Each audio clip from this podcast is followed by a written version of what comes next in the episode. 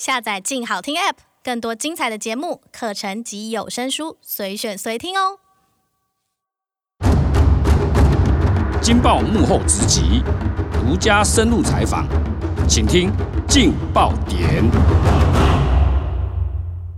各位听众，大家好，欢迎收听由静好听与静周刊共同制作播出的节目《劲爆点》，我是静周刊的副总编辑刘荣。今天很高兴，我们请到我们的调查组资深记者黄义渊，义渊跟大家打个招呼吧。嗨，主持人好，各位听众大家好。呃，现在疫情齁已经进入了第四周的时间哦。首先，呃，我们先请义渊大概先谈一下，就是国产疫苗预计大概什么时间会开始铺货？那它解盲的这个状况又是怎么样呢？大家都认为说疫苗可能被视为是最关键的一个。解决疫情或压制疫情的方法，哈，所以大家就开始关注说，那我们疫苗的量够不够啊？这个回头来讲，就是说我们政府因为过去我们相对于对疫情守得还不错，所以当初政府在采购疫苗跟分配国内外疫苗的产量的时候，它其实是采取一个多元的采购，也就是说，我从各国分别购入一些。疫苗的剂量，那台湾自己也有国产疫苗，两家正在做这样，所以当初的分配就希望说能够先用大战略来守住国产疫苗，希望国产疫苗能够顺利哈。那如果顺利的话，到时候再谈跟国外的疫苗采购的时候，就不会牵制于一些国际政治的因素嘛。因为其实大家也知道台湾的国际地位的处境，那所以当初政府。主要是这样考量，那没想到从五月中开始，我们疫情爆发之后，其实国外的疫苗来台湾的量不是非常的如我们预期，嗯、所以国内的民众就开始回来讨论说，那我们国产疫苗出来了没？然后以及我们到底买了多少？然后国外什么时候会到？然后根据我们政府的采购合约啦，哈，就是或是他预采购合约来讲的话，其实两家的国产疫苗，像是高端跟联雅，哈。政府总共目前是希望跟他们采购至少一千万剂，然后两家是各五百万剂。那大家就很关注哦，他们现在的进度到哪里？以高端来讲的话，根据我们这边掌握的消息，就是它大概在呃十号左右，也就是我们刚刚前面讲到中旬的时候，它就会解盲了哈。它速度可能会比另外一家国产，也就是联雅的进度稍快一点点，那他们大概差不多。那这个高端不是说解盲就可以开打了哈，依据我们的法规是，呃，因为现在政府是把这次的那个武汉肺炎的期间定为是一个，它必须要取得紧急使用授权。也就是说，在国外大概很多国家都有这种做法，就是当你在遇到紧急重大事件或危难的时候，为了满足国内的防疫需求，我可以透过一个这个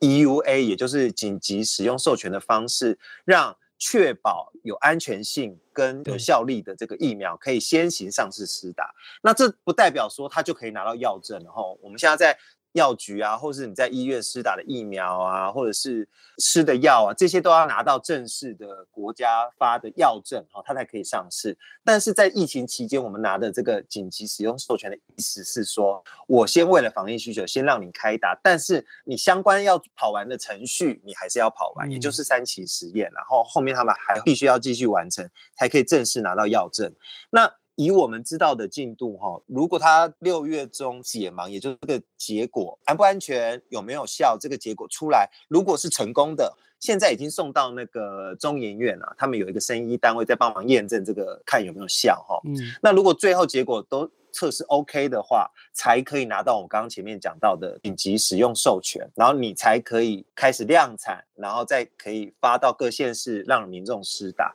那我们来估一下，然后就说以现在的期程来算，如果六月中它解盲，如果顺利的话，它大概一两周的时间可以拿到这个紧急使用授权。那依我们掌握到高端的他们量产的技术跟他们目前的产能，哈。它第一批最多可以生产到二十五万剂啦，也就是说，如果呃月中它解盲，而且结果 OK，然后又拿到政府发的这个紧急使用授权的话，最快最快我们这个月的月底，也就是六月底可能可以施打到啦。但是如果要讲保险一点的话，两家国产疫苗大概可以全面开打。的时间点会是落在七月，这个比较保险。嗯、不过这个有前提哈，这个前提还是说他们的临床的结果漂不漂亮，有没有成功，嗯、有没有效，够、嗯、不够安全，这个还是最关键。嗯，好，OK。那除了这个安全跟有效之外哈，我觉得呃，我们现在的国产疫苗跟国际的这些呃比较有名的疫苗比起来啊，大家比较担心的可能就是说，哎，那我打了国产疫苗之后，我是不是能够得到国际的认证啊？也就是说，如果我打了国产疫苗之后，我想要出国的时候，那其他国家会觉得说，嗯，那到底你打了这个是哪一家的疫苗？你会不会没有办法出国？或者是说，有没有概念有一个像疫苗护照这样子的东西？就是说，我们台湾制的 MIT 的这个疫苗，其实是可以得到国际的认可的。呃，是的，什么叫疫苗护照的的概念？就是说，如果我打了够有效的疫苗，或是被国际认可的疫苗的话，我就可以做一个认证的的机制，让这些有打了疫苗的国家的居民，可以在别的国家，比如说去观光、去旅行，或者去那边通商也好，这个就是疫苗护照的概念。那我举一个例子哈，比较近的哈，就是大概在五月的时候，欧盟啊，其实他们就。有在讨论这个东西，那他们讨论的方向是什么？就是欧盟议会跟这个欧盟的成员国，他们有达成一个协议，他们七月就要推出一个叫做欧盟数位的新冠证明、哦，这个新冠就是新冠肺炎的意思哈。欧盟数位新冠证明，那这个就是我们简称的所谓的疫苗护照。以欧盟他们这边的规定来讲，他们有三个条件，也就是说，如果我是打了至少一剂的疫苗，或者是我是有。经过筛检是阴性的，然后第三个条件就是说我曾经确诊，然后最后康复了哈。你只要满足这三个条件其中一个，然后你就可以获得一个这个数位的认证，然后这个认证呢就可以就像疫苗护照一样，或者是这个免疫护照一样，你就可以在欧盟的成员国里面自由通行。不过，它欧盟虽然有这样的共识，要在七月定出这个规范，就是开始实施，但是他们也有说。虽然我们欧盟是可以这样做，但是你下面的各个成员国，你也可以决定说要不要用这样的标准，或是不用这样的标准。然后到底要认定哪支疫苗有效，或哪支疫苗没效，也是由各国自己去定的。那这样就回到台湾的角度来讲，大家不是会一直担心说，如果我们以现在台湾的疫苗分配的产能来讲，国产的疫苗可能目前第一批是政府跟他采购一千万剂嘛，哦，那以总统蔡英文的说法是，我们初步我们现在已经采购了三千万剂，那等于国产疫苗占了三分之一，哎，那如果台湾有三分之一的人都打了这个国产疫苗，嗯，那他们会担心说啊，我们台湾自己做的有办法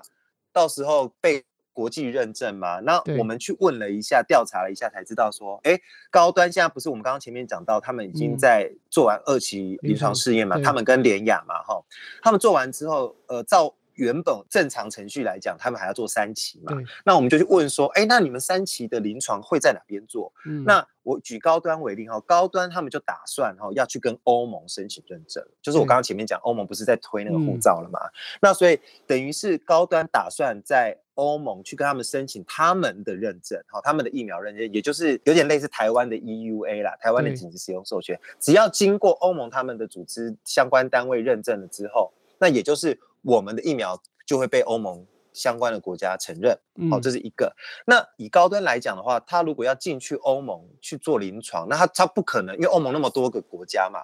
我们知道的是，他已经选定了要在荷兰啦。嗯，听说他为什么要选荷兰呢？是因为 WHO 世界卫生组织它的所在地其实就是在荷兰嘛，那他就是选就近的一个地方，然后来当做他们临床实验的基地。那另外呢，像联亚。我们知道的是，他也打算要做三期，但他三期也不是在台湾，因为台湾坦白讲，即便最近疫情比较严峻哈，那其实从去年到今年来讲，我们累积的感染人数其实跟国外那种数万人的那种临床还是不太一样。那所以联雅也是要往海外去做三期临床，他们选的地方可能会是在印度。那补完之后就会有更强的验证，然后最后就可以拿到药证，然后这个可能会解除一些疑虑啦。对，但他这个只是他们的初步的一些计划，能不能落实，以及欧盟会不会接受申请，这还要看后续。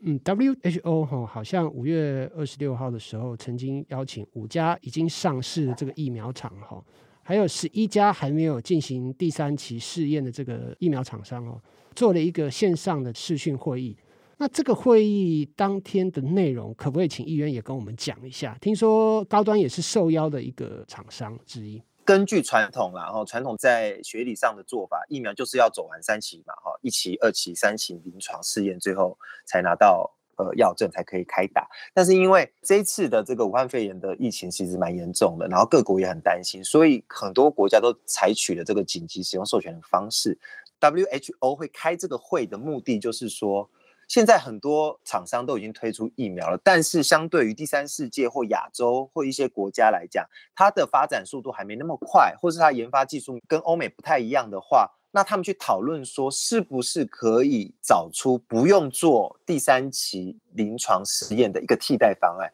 那我刚刚讲说免三期试验的这个替代方案，不是完全不用做三期哦。他的意思是说，你要找到同样可以验证疫苗有效性以及安全性的学理。跟验证的机制，然后只要能够验证的话，你的三期就可以不用像传统的疫苗要一定要做到上万人、嗯、甚至十万人，然后都要去抽。那我刚刚在讲说，WHO 开这个会议有一个原因，就是因为当现在台湾或者是全球都打得到疫苗，只是量多量少的问题的时候，人民一定会想说，啊，我有疫苗可以打，我干嘛不去打疫苗？我为什么要去当白老鼠去打一个有可能打到没有保护力的安慰剂？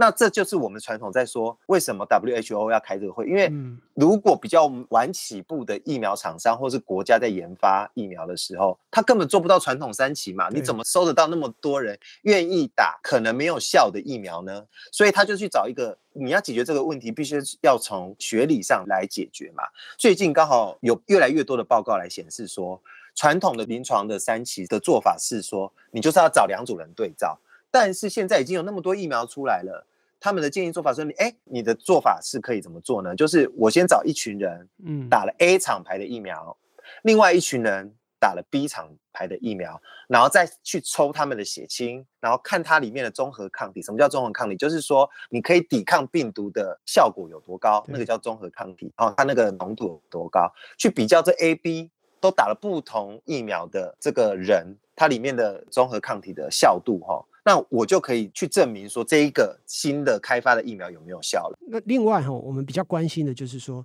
因为现在国产疫苗其实未来也会跟现在国际上的这些疫苗哈来做一个比较哈。如果以现在我们采访的状况跟学者的预判，国产的疫苗未来如果开始。在市面上跟其他的疫苗竞争之后，它比较有可能的落点会是在这些疫苗当中的前段班、中段班，或者是后段班呢？这个医院好像也有采访到相关的学者，对不对？从国际期刊他们做出来的排名啦，就是以现在市面上大家比较知道的几个疫苗来讲的话，前段班大概就是台湾也有的哈，最近 BNT 就是辉瑞嘛哈，BNT 它算是前段班，还有一个像莫德纳台湾，就是辉瑞跟这个莫德纳都会是前段班的啦哈，还有一个美国的叫。叫诺瓦瓦克斯的了哈，这个这三个都会属于前段班啦，嗯、也就是他们去验证发现他们的综合抗体都蛮高的哈，嗯，然后再来就是中段班，就是我们台湾也有的 AZ。或者是像是美国的胶生疫苗啦，哈，这个都大概是中段版，就是可能是差莫德纳或者是这个辉瑞一点点，但是也都有保护力哈。对，然后再来的，他们就是比较市面上七支，就结果垫底的就是中国的科兴啦。哦，这是大概现在已经上市的这些疫苗的排名的概况，这是科学验证的。那最后我我我再我们再来谈一下，就是说，因为一开始做这些疫苗，其实都是以武汉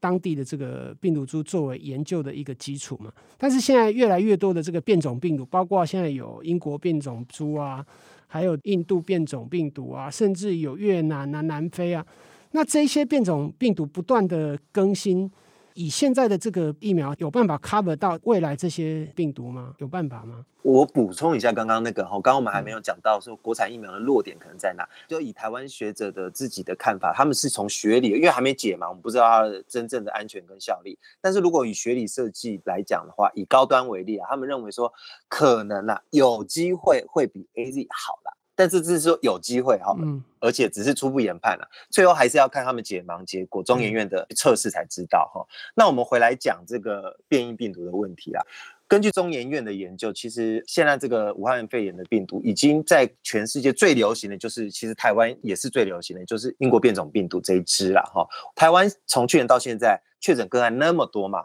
但这些确诊个案里面有八成都是英国变异株啦。那但是这个英国变异株还在继续突变。那这个突变结果，根据专家学者的看法，他们认为说，病毒继续突变就是可能导致疫苗没有效。那没有效，民众不是很担心吗？那我如果打了两剂的疫苗之后，会不会就等于白打了呢？嗯、但专家的从一些学理的推论，或者是已经国际期刊也有一些研究的显示，是说你有三个方式啊，哈，来可以解决这个病毒变异啦，哈。第一个就是我在每一剂里面的剂量给它增加多一点，好，这一种方式。另外一种就是加入一种佐剂，然后来加强它的抗体的效果，哈。那最后一种就是比较多学者会认为是这个比较可行啊，就是说再补打一剂啦，就打第三剂的意思。他说这样的话就可以解决病毒变异的问题。那即便你没有补打第三剂前，病毒就变异了。但是学者专家也是认为说，你只要打疫苗就有一定的保护力，尤其针对重症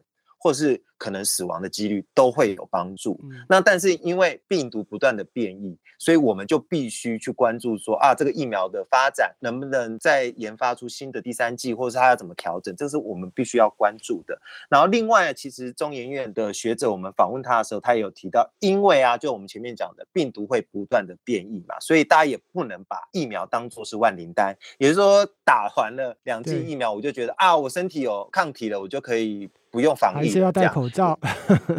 所以其实就算是我们解除三级回到二级，其实我们还是要习惯维持一个现阶段大家已经习惯的这种社交距离，来变成我们以后的常态生活，这样子对不对？是是是。好，感谢各位听众的收听，也请持续锁定由静好听与静周刊共同制作的节目《镜爆点》。接下来，因为疫情后还持续的不断，因为每周都有新的变化。我们如果有新的一些采访，我们再来请议员跟大家分享。我们下次见喽，拜拜！谢谢各位听众，拜拜。想听爱听，就在静好听。